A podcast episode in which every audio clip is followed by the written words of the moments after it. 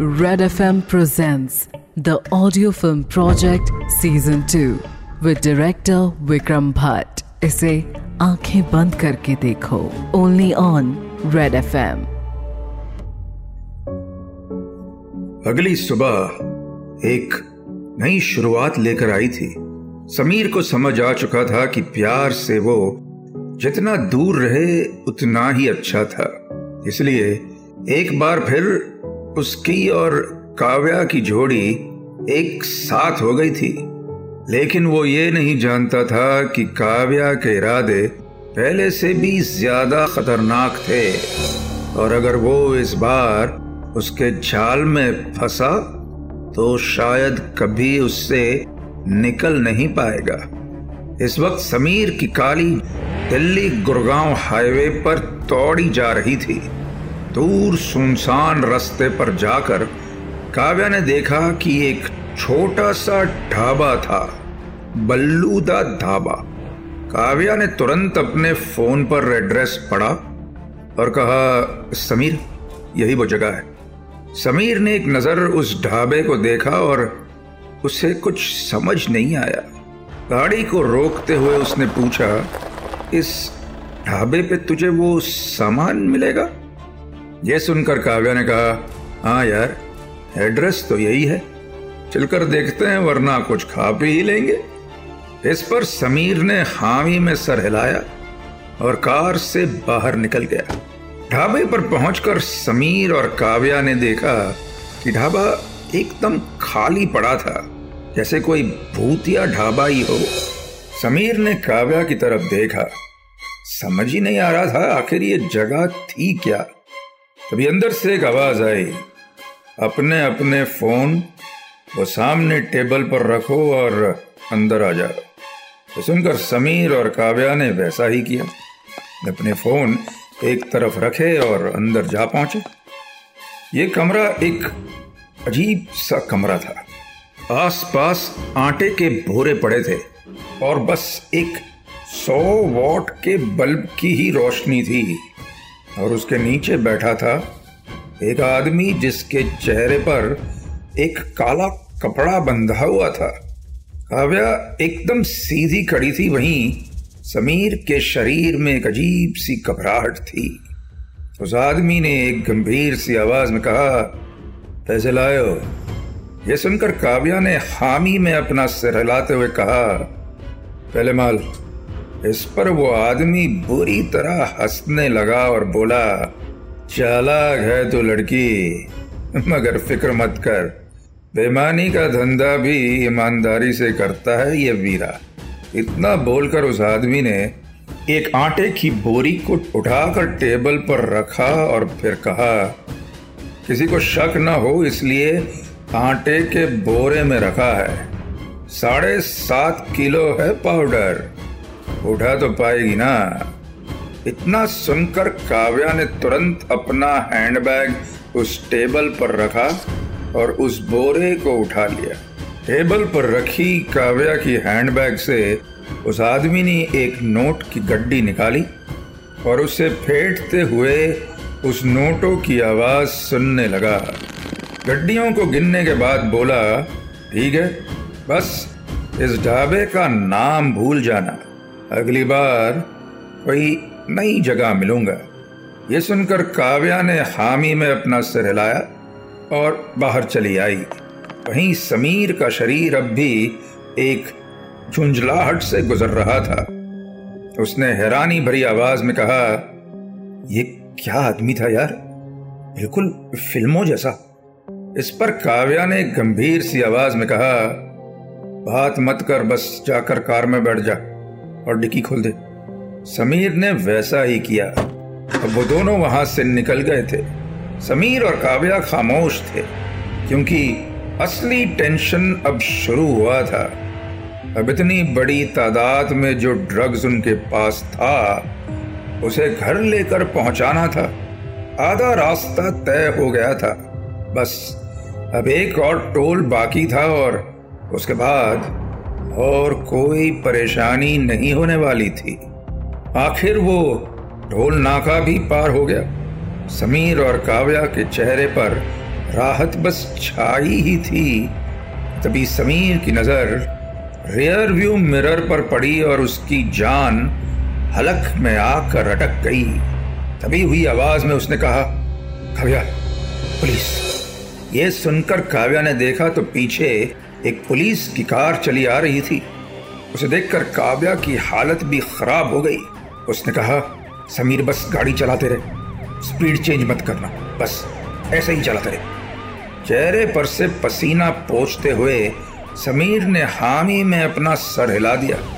अब पुलिस की कार करीब आती जा रही थी और समीर की धड़कन भी तेज हो गई थी। वो बस बार बार मिरर में देख रहा था, कहीं फिर से उसे जेल हुई तो वो कभी बाहर नहीं आ पाएगा। ये बात वो अच्छी तरह से जानता था।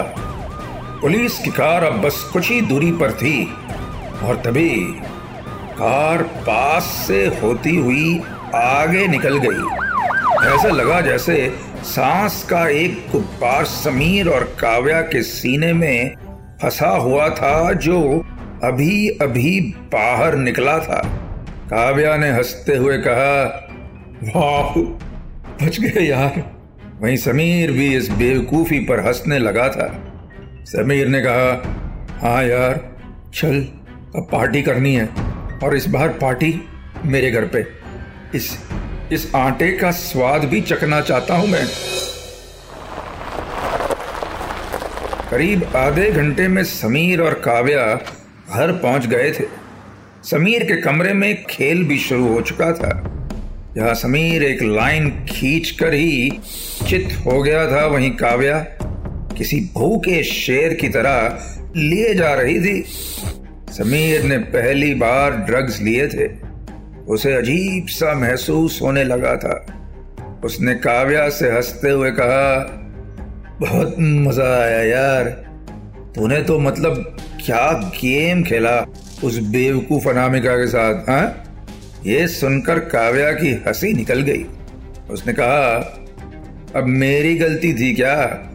उसने मेरा बॉयफ्रेंड चुराने की हिम्मत की थी तो उसे हर्जाना तो भरना ही था। यह सुनकर समीर ने भी हामी में सर हिला दिया।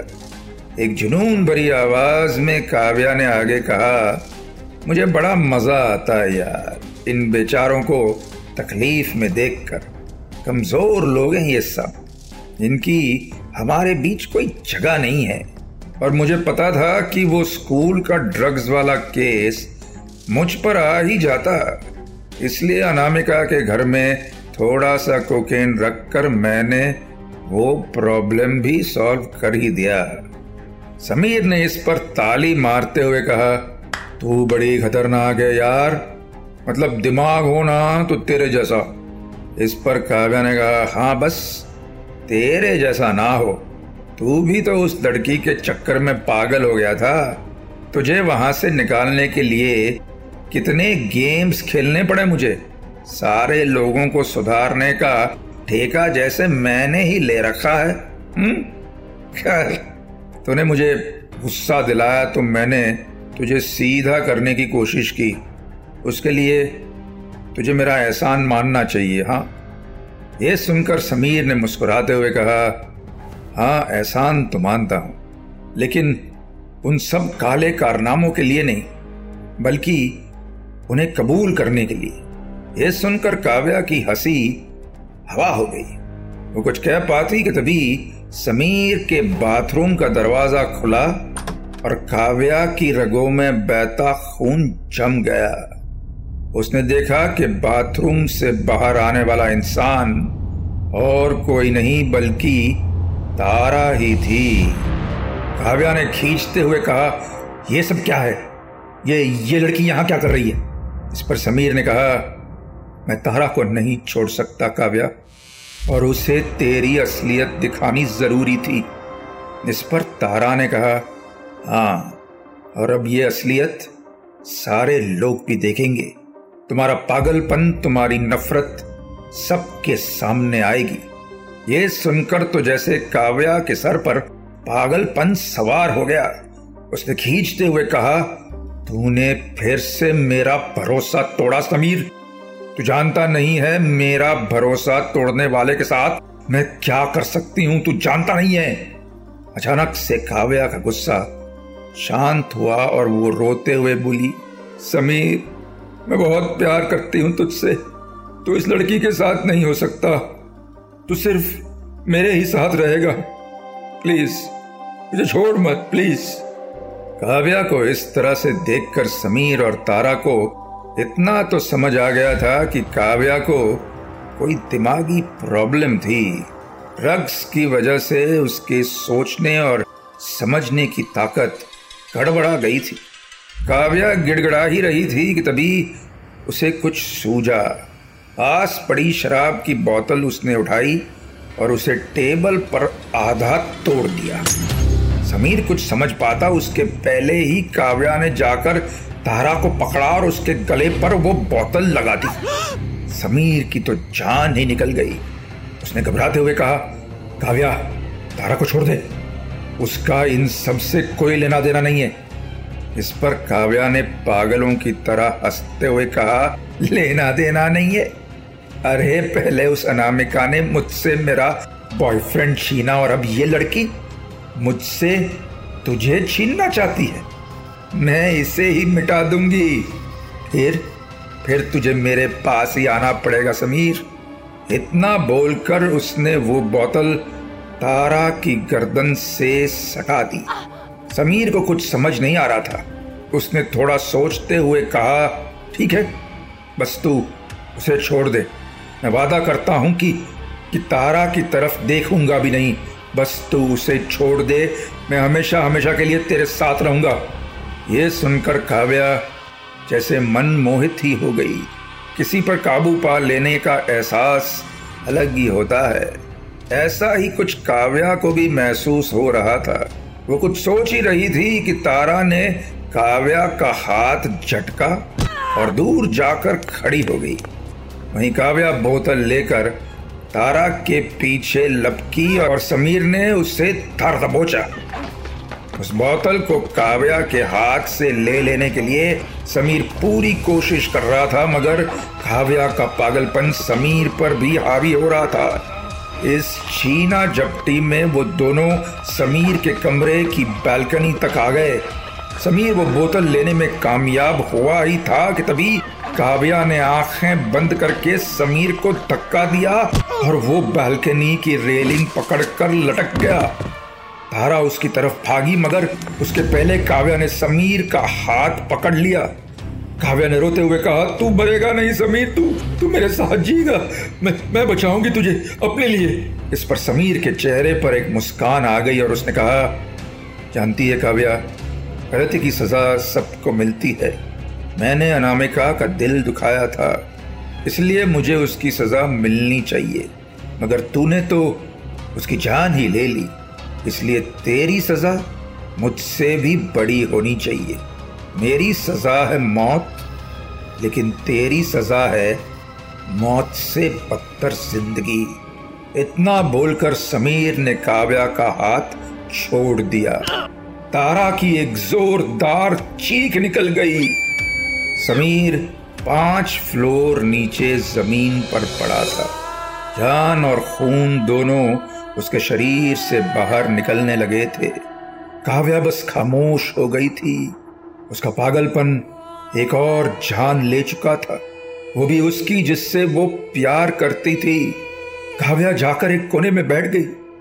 कुछ देर बाद पुलिस भी वहां आ पहुंची। पुलिस को देखकर अचानक काव्या उठी और रोते हुए बोली, इंस्पेक्टर साहब, वो वो लड़का समीर, उसने पहले अनामिका को मारा और अब मुझे मारने की कोशिश की। मैंने मैंने सेल्फ डिफेंस में उसकी जान ले ली, मैं मैंने कोई गलती नहीं की। यह सुनकर पीछे से तारा ने रोते हुए कहा, नहीं सर, ये झूठ बोल रही है, समीर बेगुनाह है, इस लड़की ने ही ये सारा खेल खेला है।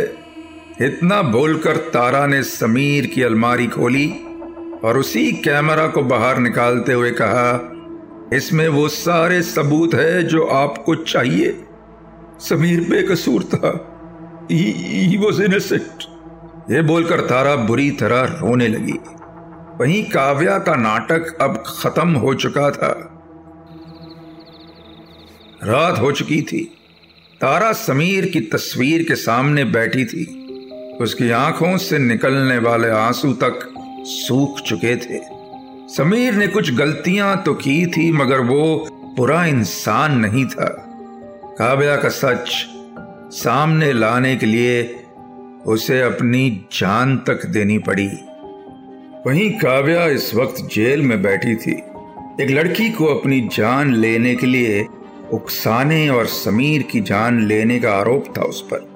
जो बातें कैमरा में कैद थी उनसे साफ समझ आ रहा था कि ड्रग्स का जो कल्चर काव्या के कॉलेज में चल रहा था उसका एक इम्पॉर्टेंट हिस्सा वो भी थी।